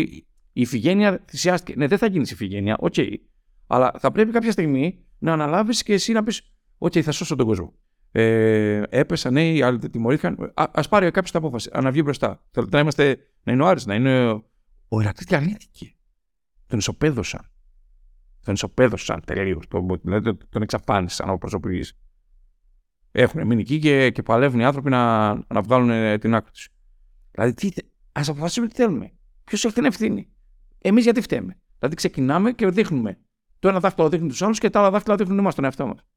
Εύκολο είναι να πούμε ότι φταίει αυτός. Εσύ τι κάνεις γι' αυτό; Ποια είναι η ευθύνη σου σαν, σαν ομάδα; Πώς μπορείς να τα αλλάξεις; Αυτοκριτική. Δεν υπάρχει αυτοκριτική. Εγώ θα επιστρέψω λίγο στην αρχή, αρχή όπως κανονικά, αν ήταν τελείως στημένη αυτή η κουβέντα, θα ξεκινούσαμε. Αλλά επειδή πήγε τελείως αντισυμβατικά και νομίζω αυτό ήταν και το ωραίο, Okay. δεν το πιάσαμε έτσι. Ε, δεν κάνεις μία δουλειά. Δεν είναι ότι είσαι ραδιοφωνικός παραγωγός και τέλος. Σωστά. Είσαι ραδιοφωνικός παραγωγός, είσαι κωμικός Σωστά. και δεν ξέρω αν νιώθεις και δημοσιογράφος παράλληλα μέσα σε αυτά. Δηλαδή, άσχετα τι έχεις σπουδάσει και τι έχεις κάνει. Κοίτα, τουλάχιστον το, το καρτελάκι του συνδέσμου αυτού που το λέει. Όχι. ε, κοίταξε, νιώθω ε, ε, δημοσιογράφος, παρόλο που δεν είμαι σε κάποιο έντυπο μέσο ότι στην παρούσα φάση έχω σαφείς και ξεκάθαρες, ε, ξεκάθαρες επιρροές από το κομμάτι της εκπαίδευσής μου πάνω σε αυτό. Ε, όσο και αν ακούγεται βάρη και όσο θέλουν να το αποτραβήξουν από πάνω με ενδεχομένως κάποιοι άνθρωποι. Ναι, είμαι ένα κομμάτι του δημοσιογραφικού κόσμου και εγώ. Το, με τη μικρή ή μεγάλη βαρύτητα, όποια και είναι. Ανάλογα το Αυτό καθένα. γιατί το λες, να το αποτραβήξουμε από πάνω σου. Ε, ε, το, μα, οκ. Γιατί υπήρξαν άνθρωποι οι οποίοι, επειδή δεν τους άρεσαν οι ερωτήσεις μου σε προπονητές της ομάδας, με ρωτούσαν άμα είμαι Αριανός ή άμα είμαι δημοσιογράφος. Με αρειανόμετρα δηλαδή. Ναι, μα και όντας μέλη της ομάδας επίσημα. Δηλαδή, άνθρωποι που είναι ακόμα και τώρα στην ομάδα, επέλεξαν επειδή δεν τους άρεσε αυτό που άκουγαν, να πούνε Εσύ πώ σε πάω. Ή Έλα, εντάξει τώρα, δημοσιογράφος και εσύ. Οκ, το ακούω. Άνθρωποι οι οποίοι έπαιζε ο Άρης μου και κοιμόταν, δεν ξέρανε που παίζει η ομάδα. Και τώρα είναι σε υπεύθυνες θέσεις στην Bayern. Κομπλέ, ε, είμαι 35 χρόνων πλέον και αυτό που μου έχει διδάξει αυτή, το μικρό διάστημα της ζωής μου είναι ότι ό,τι είσαι, είσαι για σένα. Αν εσύ νιώθεις καλά με αυτό που είσαι, κανένας δεν μπορεί να σου το πάρει. Ε, και είναι αυτό που συμβαίνει και με τις ομάδες. Στα δικά μας μάτια η ομάδα μας είναι μεγαλύτερη στον πλανήτη. Ασχέτω αν έχει πάρει ένα τίτλο, 0 τίτλους, το 70 τίτλο ή το 2066 το επόμενο. Στα μάτια σου είσαι αυτός που πραγματικά αξίζει να είσαι και δεν μπορείς να το εσωτερήσει κανείς, αν πιστεύεις τον εαυτό σου. Ε, για το κομμάτι τώρα στην, στην ερώτηση που, που έκανες, ναι, νιώθεις ο δημοσιογράφος. Αλλά ξέρεις ποιο είναι το θέμα, ότι θεωρώ ότι όταν καταπιάνεσαι με ένα, δύο, τρία πράγματα, πάντα είναι αυτό το ένα, δηλαδή εγώ εκεί θέλω να το πάω. Αυτό το ένα που εφραίνει την ψυχή σου. Α, Δηλαδή- ποιο σε, γουστα- σε κάνει να γουστάρει περισσότερο. Αυτό, αυτό. Που είναι ο- οριακά αυτό που λες ότι το χόμπι μου το κάνω επάγγελμα. Η καψούρα με το ραδιόφωνο. Καψούρα μεγάλο το ραδιόφωνο. Με από μωρό. Δηλαδή από. Έχανα την πρώτη ώρα στο σχολείο για να ακούω ραδιόφωνο. Πρόβλημα. Χάσα. Θέλω να πω ρε παιδί μου ότι αν αύριο σε, παίρ- σε έπαιρνε ο Ατσούμ και σε έλεγε να πα στο survivor και έπρεπε να γράφει από κάτω. Τι θα έγραφα από Τα- κάτω; Πεινάω θα έγραφα. Όχι, ε, ναι. Ραδιοφωνικός παραγωγό νομίζω. Αλλά αν και να σου πω την αλήθεια, βέβαια αυτό το ξέρεις καλύτερα από μένα. Σω η τηλεόραση επιλέγει καμιά φορά το τι τίτλο θα σου βάλει ανάλογα πώς θέλει να το πουλήσει. Ε, αυτό. Σίγουρα. Σίγουρα συμβαίνει. Οπότε. Απλά λέω, ξέρεις, σε προσωπικό επίπεδο, Ναι, ναι, ναι. αυτό που θα ήθελε. Εκφράζει η καψούρα μου είναι το ραδιόφωνο. Ξέρεις τι γίνεται. Γενικότερα τη σκεφτόμουν ότι. Και εκεί ήθελα να το πάω πάλι και αυτό. Ότι γενικότερα το περιβάλλον της Ελλάδας, καλός ή κακός, χωρίς να εθελοτυφλούμε, είναι τοξικό. Και τα μέσα στα οποία δουλεύουμε Ναι. και το περιβάλλον το οποίο μας περιβάλλει ε, επηρεάζει άμεσα, ίσως πολύ περισσότερο από ό,τι θέλουμε ορισμένες φορές, την προβολή μας στον κόσμο. Την εικόνα που σχηματίζει ο κόσμος για μας. ναι. Αυτό εσένα σε επηρεάζει γιατί καλός ή κακός η Θεσσαλονίκη είναι πιο μικρή από όσο θέλουμε να είναι και τα μέσα είναι συγκεκριμένα. Θα, θα το κάνω πιο απλό εγώ. Ναι. Στο μυαλό του κόσμου το Μετρόπολη είναι ένα διαριανό μέσο. Ελπίζω να το. Να το πω έτσι Ε, εγώ. Ναι. Ναι, εκεί, ε, Ωραία. Το, εγώ, το, εγώ το έφανα. Ναι, πειράζει. Κάνω το τσα- σαν τσελιμάκι Ροναλντίνιο, Ναι. εσύ μπήκες. Εγώ θα το φέρω σε καραταίδη. Στα μάτια λοιπόν ε, με τις συμπεριφορές που εκφράζει για τα μάτια του ενός μεγάλου κομματιού των Αρτιανών θεωρούν ότι είναι ένα αντιαριανό μέσο. Εμένα, αν αυτός που θα με κρίνει θα με κρίνει βάσει του προϊόντος του ραδιοφώνου και όχι τον, βάσει των όσων ακούει από μένα καταλήξει σε άποψη για το πρόσωπό μου τότε θα τον αφήσω στον εαυτό του να κάνει την αυτοκριτική του. Δεν έχω να το αποδείξω κάτι. Εγώ θα απαντήσω σε κάποιον ο οποίος θα μου κάνει κριτική βάσει των όσων λέω εγώ. Βάσει των όσων λέω Μιχάλης Αρόπουλος του Ιωάννη και της Αμαλίας. Δεν θα σηκώσω στην πλάτη μου κανενός της τοποθετήσεις. Γι' αυτό και όταν υπάρχουν άνθρωποι που με ρωτάνε πώς δουλεύεις εκεί, δουλεύω εκεί γιατί αυτό που κάνω το κάνω με αξιοπρέπεια, δεν έχω κόκκινες γραμμές και το έχω αποδείξει αυτό και ακόμα και σε περιόδους που ο κόσμος του Άρη δεν ασχολιόταν με πράγματα, εγώ εμπράκτος λειτουργήσα. Και έδειξα πρώτα απ' όλα για μένα ότι αυτό που πρέπει να γίνει θα γίνει. Τώρα, αν ο άλλος θέλει να μου αποδώσει κριτική για το μέσο, τότε χτύπησε λάθος πόρτα. Δεν είναι κανείς εκεί. Πρέπει να ανέβεις στο δεύτερο. Ανέβω στο δεύτερο χτύπα και να με εγκαλέσει θα μου πεις: ε, Σαρό, αυτό γιατί το είπες; μαζί σου εγώ να κάτσω εκεί, να συζητήσω αν έχω κάνει λάθος να το δεχτώ και να πω έκανα λάθος, συγγνώμη, όχι με κούλπα. Συγγνώμη, έκανα λάθος. Όχι διέλαθε της προσοχής μου. Δεν θα κολομπαριστούμε. Θα πούμε την πραγματικότητα. Λοιπόν, να κάνει κριτική σε αυτό που του λέω εγώ. Γιατί αλλονών κριτική στα 35 μου δεν θα σηκώσω. Και το έχω ξεκαθαρίσει. Χωρίς να ούτε ψηλοβαίνω ούτε τίποτα. Ένα είναι ρεαλιστικό. Δεν μπορεί κάποιος που οδηγάει ταξί να του κάνουν κριτική γιατί αυτός που του άλλαξε τις ρόδες δεν τις έσφιξε καλά. Τι θα κάνει. Δεν τις έσφιξε καλά. Θα πάμε στο συνεργείο. Πάμε στο συνεργείο, πάει στο μάστορα. Όχι το Βασίλη. Πάνε, πάνε στο μάστορα που σου έφτιαξε το, το λάστιχο. Άρα λοιπόν η κριτική που θα γίνει σε μένα θα τη δεχτώ όλοι και κακοπροαίρετη να είναι, γιατί πολλές φορές η κριτική δεν έχει καλή αφετηρία, δεν με πειράζει. Αλλά για πράγματα που έχω πει και έχω κάνει εγώ, σαν Μιχάλης. Κοίτα, εγώ ένα πράγμα θα πω σαν δική μου τοποθέτηση σε αυτό και σχετικά έξω από το χώρο, όχι σχετικά, έξω από το χώρο στο συγκεκριμένο ναι. με το συγκεκριμένο ραδιόφωνο, είναι ότι επειδή έχουμε πολύ ταλαιπωρημένο παρελθόν σαν κόσμος, έχουμε δεχθεί πίεση κατά καιρούς, μέσα από ομάδες, από δημοσιογράφους, από οτιδήποτε θες. Έχουμε δυστυχώς και μια τάση, και λέω δυστυχώς σαν γεγονός και όχι σαν ευθύνη προς εμάς, γιατί νιώθω ότι και ο Αριανό πόσα πια να του καταλογίσουμε. Ε, είναι πολλές οι φορές που είμαστε ευερέθιστοι. Σωστό. Και νιώθουμε ότι κάτι είναι επιθετικό προς εμάς, ενώ είναι είτε γεγονός, τελεία, είτε απλή κριτική, τελεία. Και θα πω ένα παράδειγμα από έναν φίλο από έναν φίλο που δεν θα πω ούτε ποιος είναι ούτε πιο μέσο, αλλά είναι ένα από τα μεγάλα μέσα πανελλαδικής εμβέλειας. Ο οποίος μου είπε ότι τρέμουμε να γράψουμε κάτι για τον Άρη, το οποίο να είναι αρνητικό ακόμα και να είναι γεγονός, γιατί αυτό που γίνεται από κάτω στα σχόλια, οριακά δεν συμβαίνει με καμία ομάδα.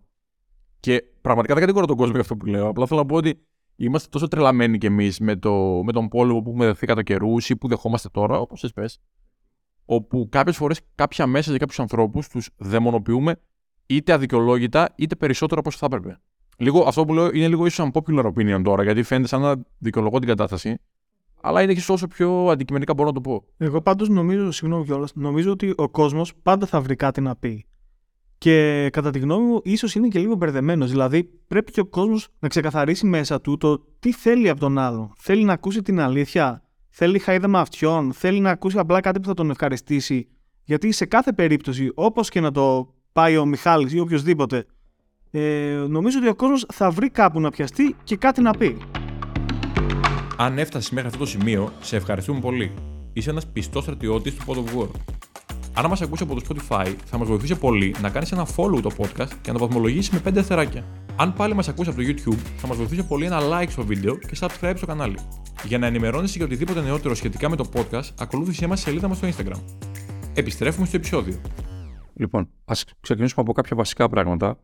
Αν φοβάσαι ή τρέμεις, δεν το λέω για το συγκεκριμένο, γενικά το καταθέτω σαν προσωπική άποψη, το τι θα πει ο κόσμος σε κάτι που θα γράψεις, τότε να είσαι σίγουρος ότι κάποια στιγμή στη ζωή σου δεν θα γράψεις τα πράγματα όπως είναι.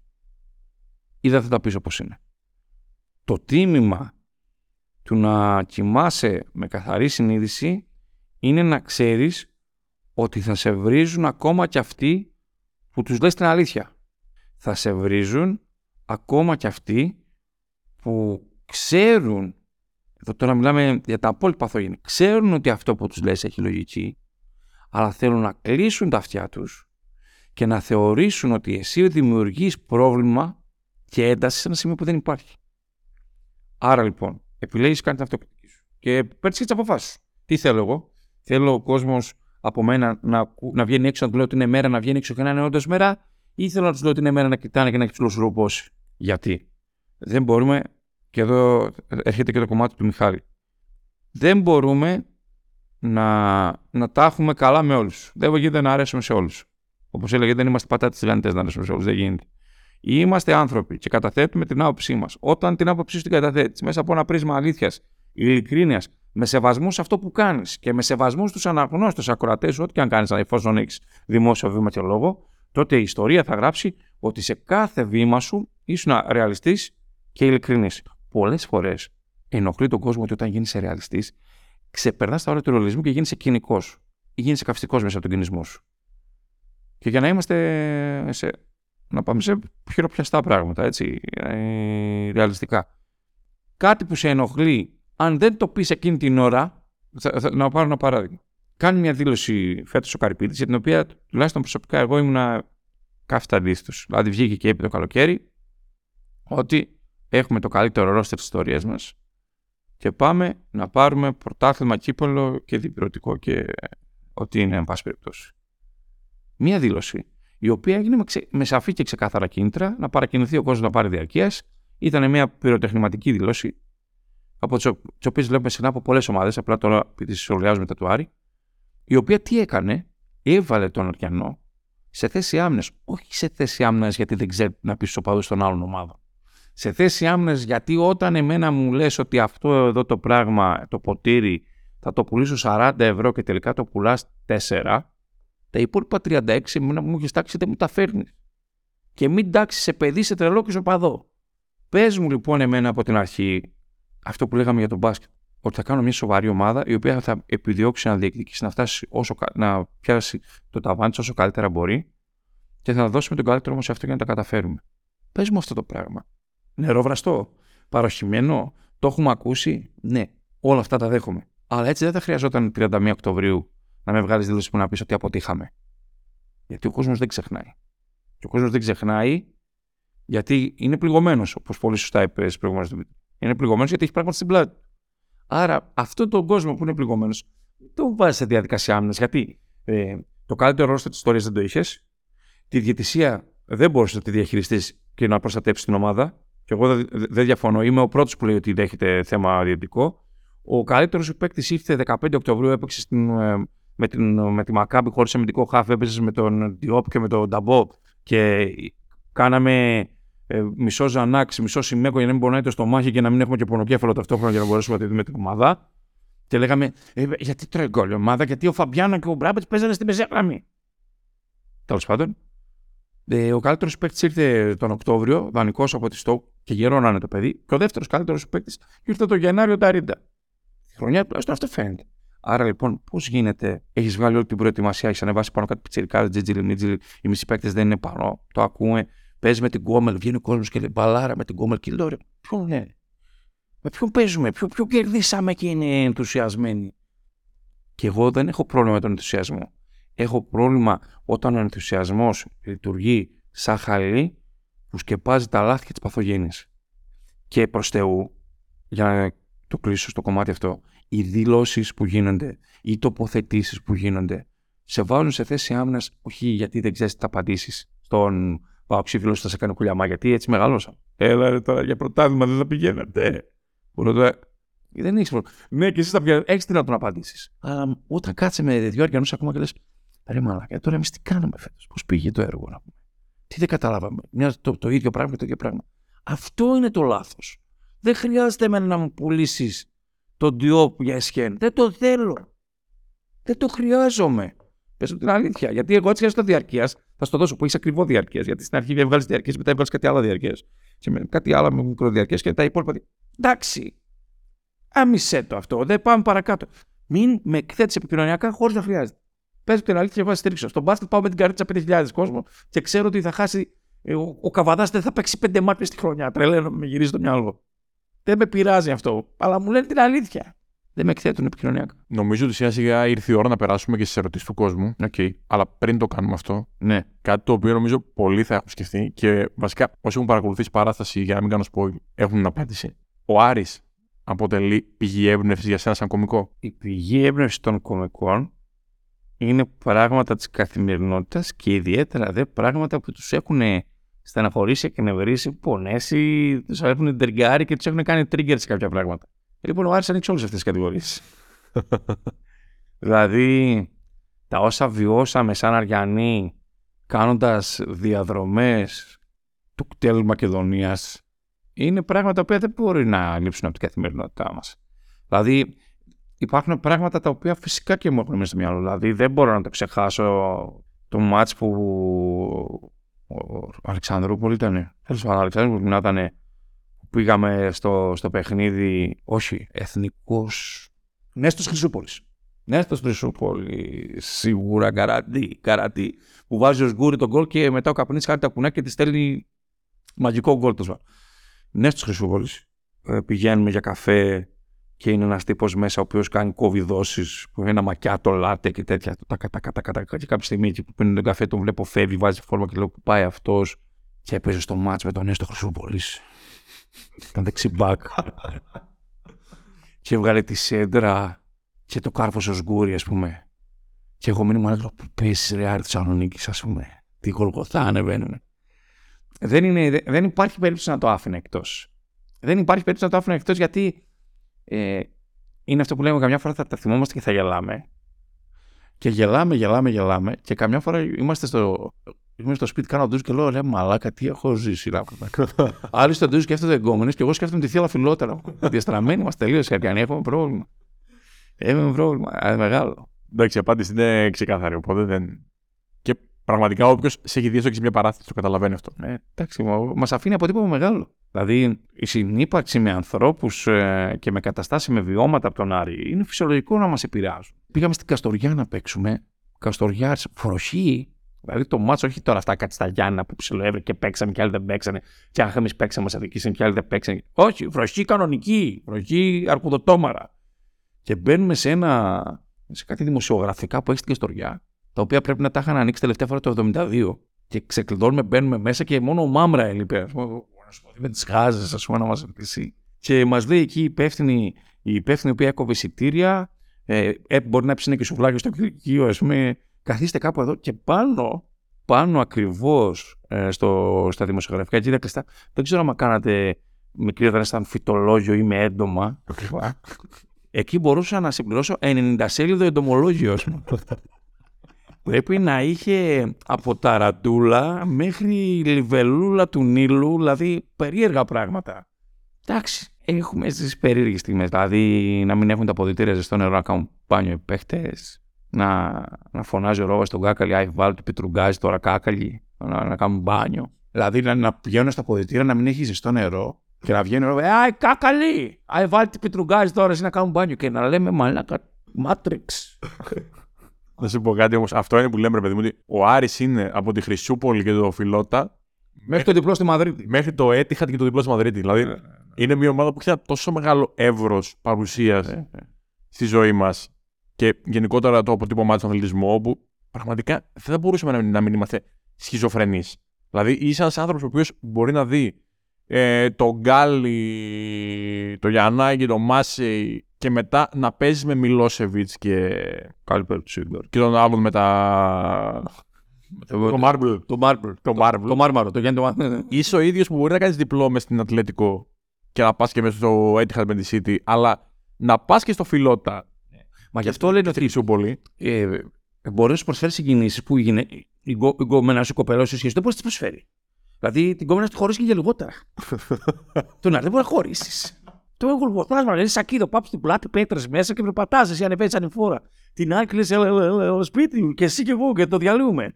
Με τον Άρη θα πας στο Φιλιλότα, μετά θα πας στη Μαδρίτη, μετά από τη Μαδρίτη θα πας να παίξεις με την Γκόμελ, θα κάνεις δύο παιχνίδια εδώ γιατί έχουν πόλεμο στη Λευκορωσία. Μιλάμε για τρομερά πράγματα.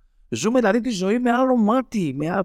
Πα μες στη Ζήμπρου, με να έχουν όπλα γύρω-γύρω ο κόσμος να είναι εκεί πέρα και να βλέπουν όρια τα ματάκια τους. Είναι άλλο πράγμα. Δηλαδή, ακούγεται γραφικό, αλλά είναι διαφορετικό να είσαι Πραγματικά. Εγώ, αν ήμουν πρόεδρος, δηλαδή που λέγανε κάντε με μια μέρα πρόεδρο, θα έκανα συμφωνία με φαρμακευτική. Θα έλεγα με κάθε διαρκείας 2-24 Ζάναξ. και ό,τι γράψει. Και για τις χαρές και για τις λοιπέ. Τη βγάζει τη χρονιά. Μια χαρά. Ενάμιση κάθε μάτς, έξω τα πλοίο, τα διαρκείες. Χωρίς πλοίο. Εντάξει, νομίζω ότι ήρθε η ώρα κάπου εδώ γιατί πραγματικά δεν ξέρω στο μοντάζ θα γίνει. Και βασικά, ωριακά μπορεί να μην έκοβα και τίποτα, δεν μπορεί να το πετούσε έτσι. Μάλλον αυτό, θα, μάλλον αυτό θα γίνει. Ε, δύο ώρες απολαύστε. Ή πρώτο μέρος, δεύτερο μέρος. Πάρτε το πάνω. Το λεγόμενο σύστημα ότι είναι. Κανονικά ό,τι γράψει. Να μου πεις εντάξει, 109 χρόνια στο ρίχνει έτσι πάει, οπότε δεν είναι σωστό ότι είναι. Ε, νομίζω ότι θα περάσουμε τώρα στι ερωτήσεις που έχουν κάνει, έχει κάνει ο κόσμος και ο Μιχάλης με κοιτάει θα μάθει με το κινητό στο χέρι. Είναι σαν το χάτσικο. Οπότε ας κάνει την πρώτη ο Μιχάλης. Λοιπόν, Καρμέλο Άντωνη ρωτάει πίτα γύρω με ρώσικη ή ουγγαρέζα; Να το στα σκληρά μου πει. Όχι Ουγγαρέζα για κανένα λόγο. Ουγγαρέζα πάει μόνο στο κοτόπουλο. Και η Ρώση. Στην Ουγγαρέζα, όχι. Η Ρώσικη είναι πιο αντρική γιατί έχει μέσα τα μπιζέλια που δεν θα το θέλει αντρικό να το φας το, το μπιζέλι μέσα με τη Ρώσικη. Όχι, η Ουγγαρέζα πάει μόνος σε μπούτι κοτόπουλο ή σε σουβλάκι κοτόπουλο. Για όποιον φάει. ας πούμε. Οπότε ε, Ρώσικη. Ε, ο φίλος Ζαχαρίας, ποιο είναι το αγαπημένο σου σύνθημα; Α, ωραία ερώτηση. Δεν θα πω τον τρελογιατρό γιατί το θεωρώ πολύ mainstream. Έχω έτσι μια ιδιαίτερη αγάπη για το όπου και αν παίζεις θα είμαστε πάντα. Άρα για πάρτι γίνομαι ζάντα, ας πούμε. Γιατί στα περισσότερα εκτός έδρας είμαστε λίγο ταλαιπωρημένοι, ας πούμε. Ε, τώρα. Να σε βοηθήσω λίγο σε αυτό. Θέλω να Ναι. επέμβω λίγο. Ό,τι γουστάρει. Φίλοι, το αγαπημένο μου σύνθημα και δεν το αλλάζω και δεν, νομίζω δεν το έχει πολλοί κόσμος έτσι. Είναι το καψούρο μου μεγάλη για σένα ήρθα πάλι, γιατί είναι από τα ίσως το πιο ερωτικό σύνθημα που υπάρχει ε, Ναι. στην Ελλάδα. Αν όχι το πιο ερωτικό στην Ελλάδα, σίγουρα το πιο ερωτικό του Άρη. Και δείχνει full την ψυχοσύνθεσή μας, νομίζω, αυτό το σύνθημα. Ναι, οκ, το ακούω πολύ. Επίσης, ε, μου άρεσαν πάντα τα συνθήματα που φωνάζαμε στα κλαρίνα. Είναι τρομερό αυτό. Θα είναι 3-0 και γυρνούν στο σάξ, ας πούμε. Τώρα την πουλιά, όλη την πουλιά. Σιγά. Ένα μα. Κλασικό σύνθημα κλαρίνου. Δηλαδή, χάνεις, χάνεις πολύ κιόλας. Τώρα μόνο την πουλιά. Σάκαρος πάλι. Από τις καλύτερες κερκίδες. Στον Άρη Σάκης. Ο φίλος Γιώργος, πώς βλέπει την Αριανάρα φέτος; Ε, έχει ψηλοαπαντηθεί, αλλά ας κάνουμε μια σύνοψη. Ε, Πώς βλέπω τον Άρη φέτος; Ξέρω εγώ. Μπο... Στα δικά μου μάτια δεν μπορεί να πάει χειρότερα. Μόνο καλύτερα μπορεί να πάει έτσι όπως έχει εξελιχθεί το πράγμα. Να φτάσαμε στο σημείο να, να αγχωνόμαστε για το αν θα μας περάσει ο Βόλος με το καλύτερο ρόλο της ιστορίας μας.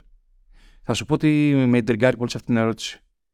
Με ιντριγκάρει πάρα πολύ το γεγονός ότι ενώ είναι ένας άνθρωπος ο οποίος πληρώνει για να έχει φτιάξει αυτή την ομάδα, γιατί πληρώνει, ρε, μα. πληρώνει και πληρώνει σοβαρά πληρώνει. Δεν είναι. Έχει πληρώσει. πο- Έχει πληρώσει. Οκ, αυτά τα τελευταία χρόνια του Άρη έχει πληρώσει.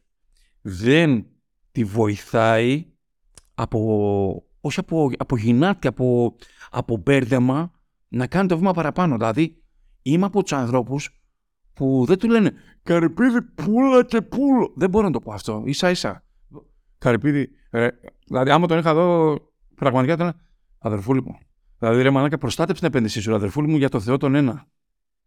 Βάζεις, βάζεις λεφτά, προστάτεψε αυτή τη ρημάδα την επένδυση. Τα λεφτά που βάζεις μέσα, βάλτε σωστά, πάρε δύο ανθρώπους, πήρε στον μπαρί, κουτσάπήρ. Προστάτεψε αυτή τη ρημάδα την επένδυση, γιατί και εσύ χάνεις και ο Άρης κάνει και γαμό τη τύχη με την ξενογιάστρα. Δηλαδή, σε, σε παρακαλώ, θα τον πήγαινε για τσίπουρο. Καθόμασταν, χωρίς γλυκάνσιο, τον έλεγα αδερφέ, κάτσε εδώ, πάρουμε μεζεδάκια. Θα τα βάζαμε κάτω μεζεδάκια έτσι κανονικά, του βάζει τα μικρά τα πυρούνια και αυτά που έχουν στα οζερή.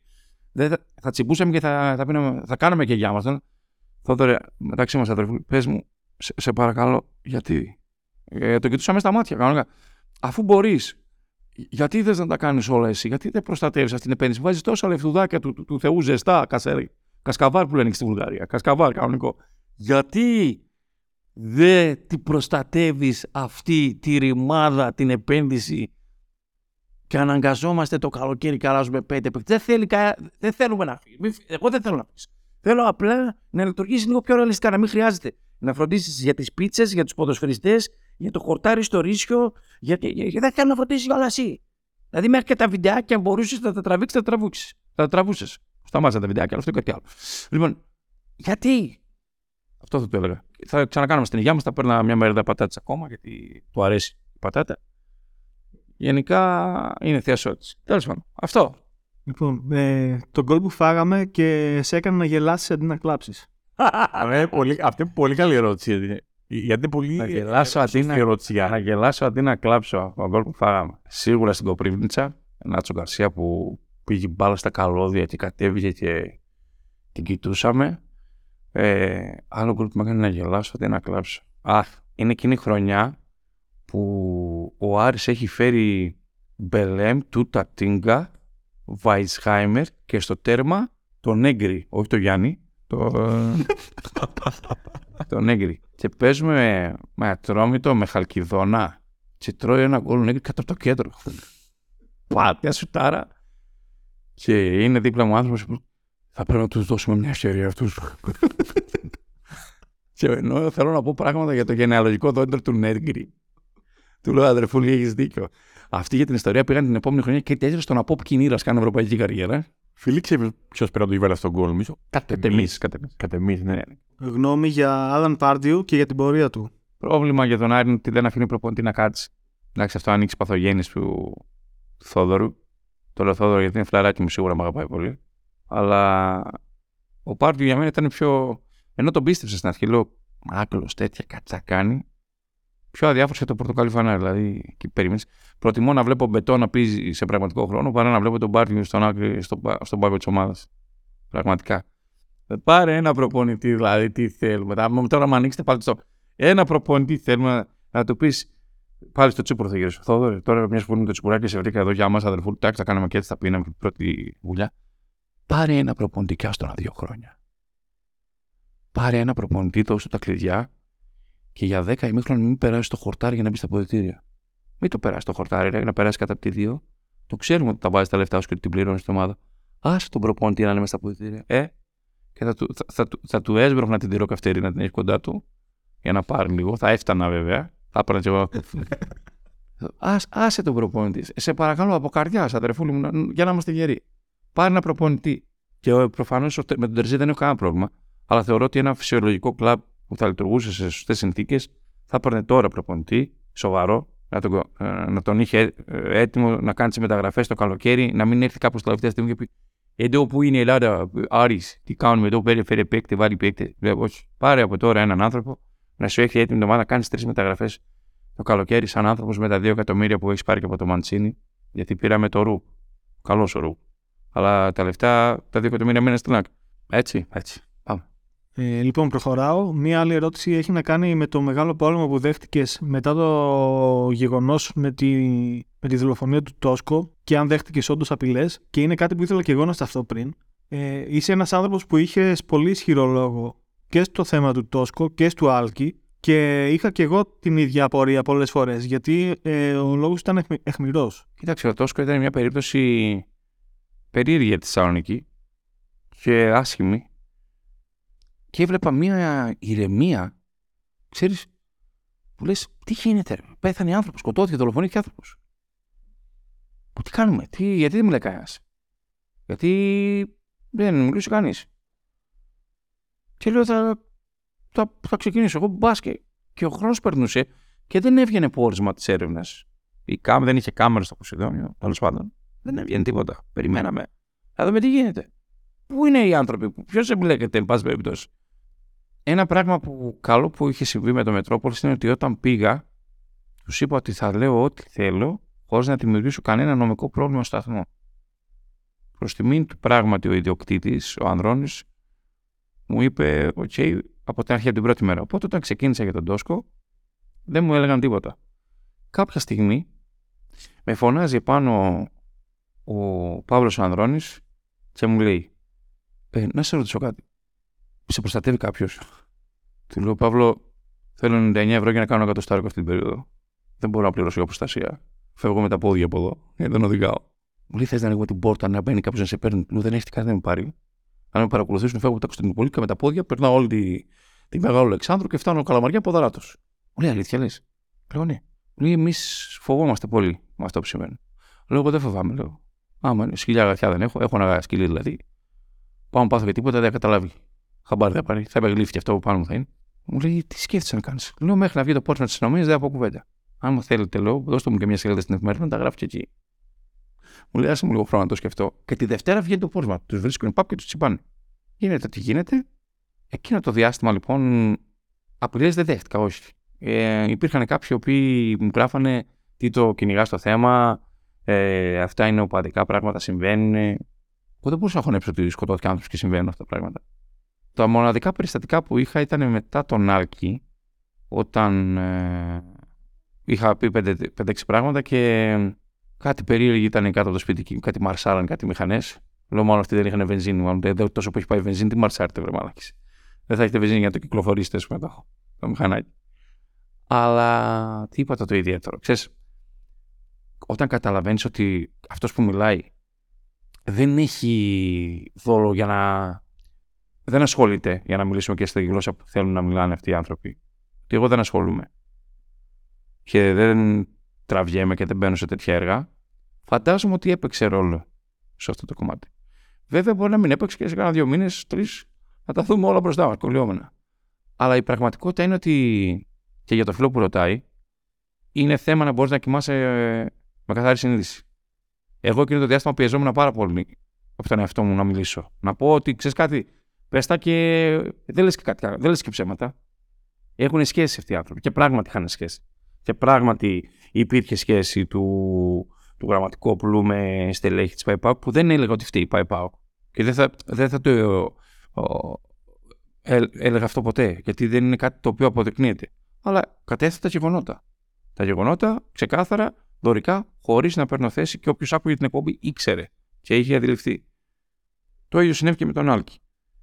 Ακόμα και όταν ενοχλήθηκε στέλεχο της ΠΑΕΠΑΟ με μια ανάρτησή μου, και μάλιστα είχα δεχτεί κριτική, τότε μάλιστα θεωρούσε κάποιος ότι εγώ πιέστηκα για να κατεβάσω ένα post και δεν το κατέβασα ποτέ.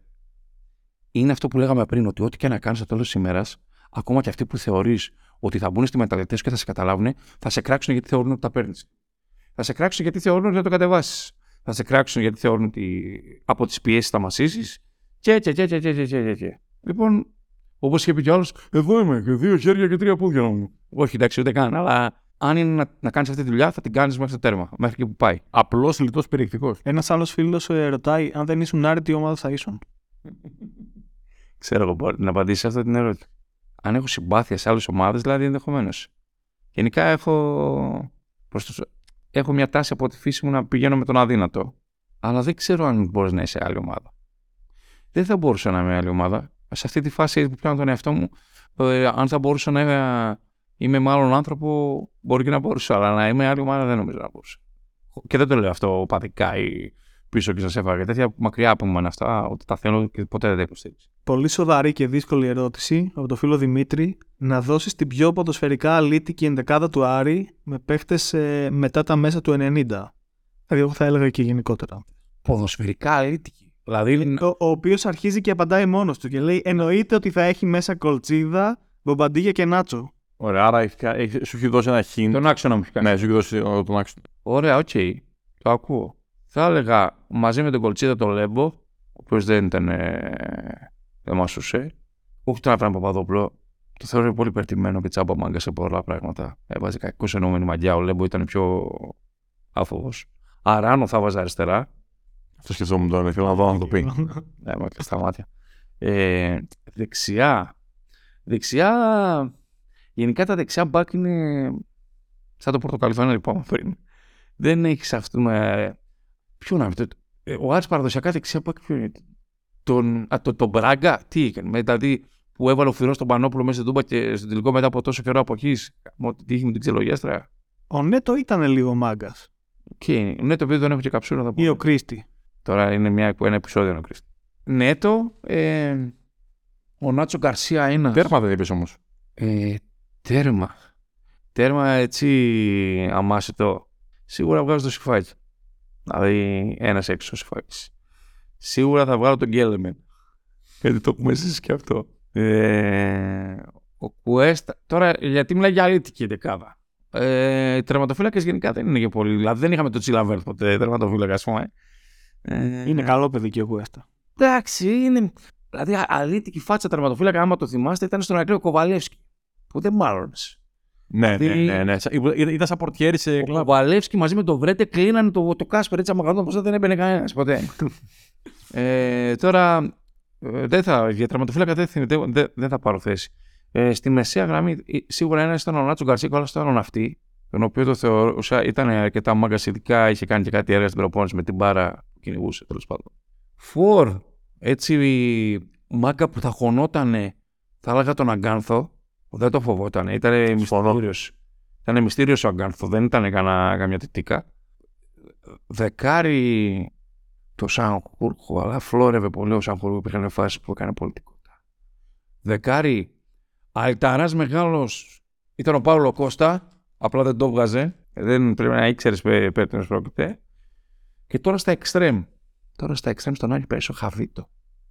Ο Χαβίτο δηλαδή είναι σαν δεξιός ψάλτης. Είναι είναι- είναι για να του δώσει την κόρη σου, όχι το. Δεν μπορώ και τη γυναίκα μου τότε. Δεν την Πάρε και τη γυναίκα μου. Πάτε ταξίδι. Δεξιά, αριστερά. Δεν θα έλεγε ο Μαντσίνη. Πού θα τον έλεγα. Νομίζω ότι χώνταν. Δεν θα τον έβαζα εξτρέμ το Μαντσίνη. Δεν είχαμε- Συμφωνώ, αλλά. Ε, Μαντσίνη, οκ, χάρη την υπόθεση. Ο Κάλβο.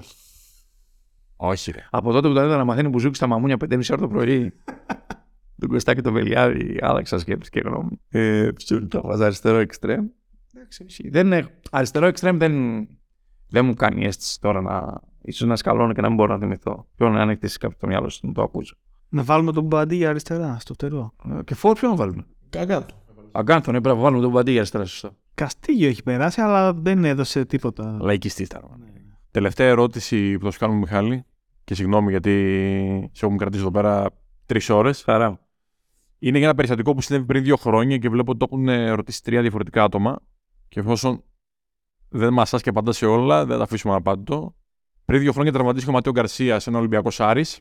Πριν το μάτσα. Ναι. Okay. Και τι εννοούσες όταν έλεγες σε έναν άλλο παραγωγό με άλλες υποδοχέ προτιμήσεις; Αν έχω πουλιανός δηλαδή. Ναι, Ε, δεν τον βοηθάω τον άνθρωπο. βεβαίως. Το σπάμε και το ρίχνουμε και πάλι. Έτσι, όχι, ότι όχι, κανονικά. Έλεγε εσύ, άντε να αποδείξεις ότι δεν είσαι ελέφαντας. Και πώς ένιωσες στη συνέχεια όταν ο Ματέο τελικά έχασε τρία συνολικά παιχνίδια. Στεναχωρήθηκα πρώτον που έχασε τρία παιχνίδια γιατί θα μπορούσε πάρα πολύ να βοηθήσει, ειδικά όταν είχε έρθει την δεύτερη φορά πρόσφερε πολύ. Ήταν δηλαδή από τους βασικούς άξονες. Δεν τον είδαμε όλη τη χρονιά όταν ήρθε δεύτερη φορά. Για να, τα- για να είμαστε ξεκάθαροι. Αλλά στα πάρουμε τα πράγματα από την αρχή.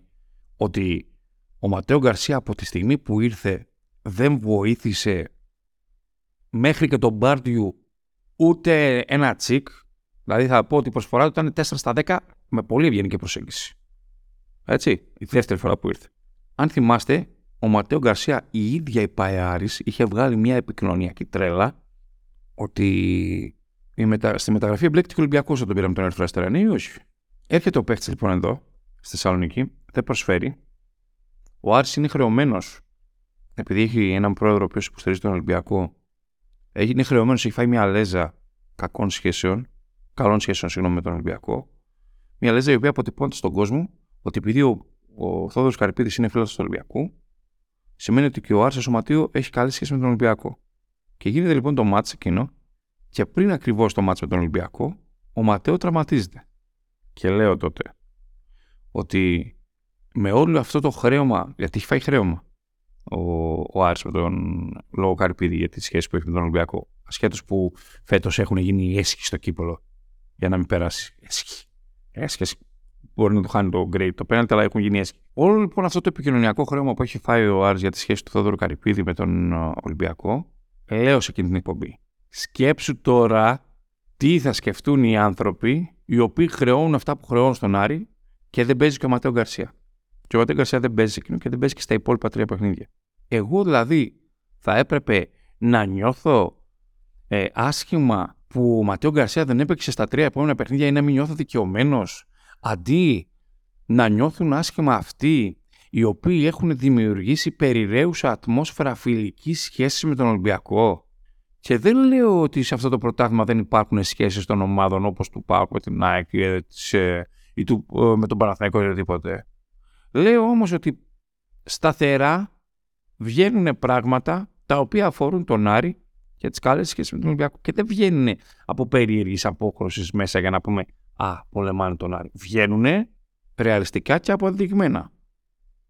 Όχι ότι ο Άρης στείνεται στον Ολυμπιακό, μην ακούγονται τις μαλακίες. Βγαίνουν όμως ότι έχει καλές σχέσεις. Βγαίνει ότι πέρσι πούλησε στον Καμαρά 5 εκατομμύρια στον Ολυμπιακό και φέτος τον πήρες πίσω και θα δώσεις 2,5. Δηλαδή εγώ έχω μια εταιρεία με βουλκανιζατέρ, αγοράζω από το Μιχάλη ένα λάστιχο με 5.000 ευρώ και το Γενάρη του το δίνω πίσω και αυτός θα μου δώσει 2,5. Έναν οικονομολόγο θέλω να μου το εξηγήσει. Δεν θέλω τίποτα άλλο. Να μου πει πώς ευσταθεί αυτή η συναλλαγή με, σε, σε τι ε, ε, εμπορική λογική τη σκεφτεί συναλλαγή. Δεν λέω και δεν υπάρχει ποτέ περίπτωση να δεχτώ ότι ο Άρης ε, στείνεται, ξεστείνεται με τον Ολυμπιακό γιατί δεν συμβαίνει αυτό το πράγμα. Αποδεδειγμένα από τα αποτελέσματα. Γιατί ο, ο Άρης τον κέρδισε πέρσι, το κέρδισε φέτος και το, το κέρδισε στον πρώτο γύρο γιατί λέγανε ε, Για να δείτε, θα τον κερδίσει. Δεν έχουμε να αποδείξουμε τίποτα και σε κανέναν. Και είναι το μόνο derby που κέρδισε φέτος. Δεν έχουμε να αποδείξουμε τίποτα και σε κανέναν. Δηλαδή, ο Άρης διαχρονικά δεν έχει να αποδείξει τίποτα και σε κανέναν γιατί by far που λένε και στο χωριό μου, με διαφορά έχει αποδείξει ότι οποιαδήποτε σχέση έχει, μόνο τρώει τη λέζα και δεν καρπώνεται τίποτα. Άρα δεν έχουν αποδείξει σε τίποτα σε κανέναν. Αυτό που καλούμαστε να κάνουμε είναι να σκεφτούμε μεταξύ μας γιατί καλούμαστε να το διαχειριστούμε; Γιατί να πάω να παίξω φιλικό Κυριακή 12 η ώρα το πρωί στο Καραϊσκάκι; Για ποιο λόγο, ένα λόγο να μου πούνε. Που να φύγει η ομάδα από το Καρπενήσι και να πάει παίξει 12 12,5 ώρα, 2 ώρα, μία ώρα το φιλικό στο Καραϊσκάκι. Άντε εξήγησε. Για ποιο λόγο; Τι θέλω να πετύχω εγώ με αυτό το πράγμα; Για ποιο λόγο να βγαίνει η μεταγραφή του αλλού που πήγε στην Πολωνία του του Ροζ. Του Ροζ. Και πάλι να βγαίνει μέσα ο παίκτης που λύθηκε από τον. Γιατί! Και εμείς θα συζητάμε ότι τα έγγραφα. Άσε με με τα έγγραφα, ρε. Δεν θέλω να με μιλάς για έγγραφα. Γιατί θέλω να με μιλήσεις ρεαλιστικά. Γιατί να τρώει κάποιος μια λέζα για πράγματα τα οποία δεν θα έπρεπε να την τρώει και τα οποία δεν έχει και κέρδος. Και στο τέλος της ημέρας δεν με ενδιαφέρει τι θα μου πούνε οι άλλοι για τον Άρη. Γιατί αντίστοιχα με την απόχρωση που έχουν, ξέρω τι θα τους απαντήσω. Με ενδιαφέρει που αυτό το πράγμα δημιουργεί αδικολόγητη και αχρίαστη εσωστρέφεια.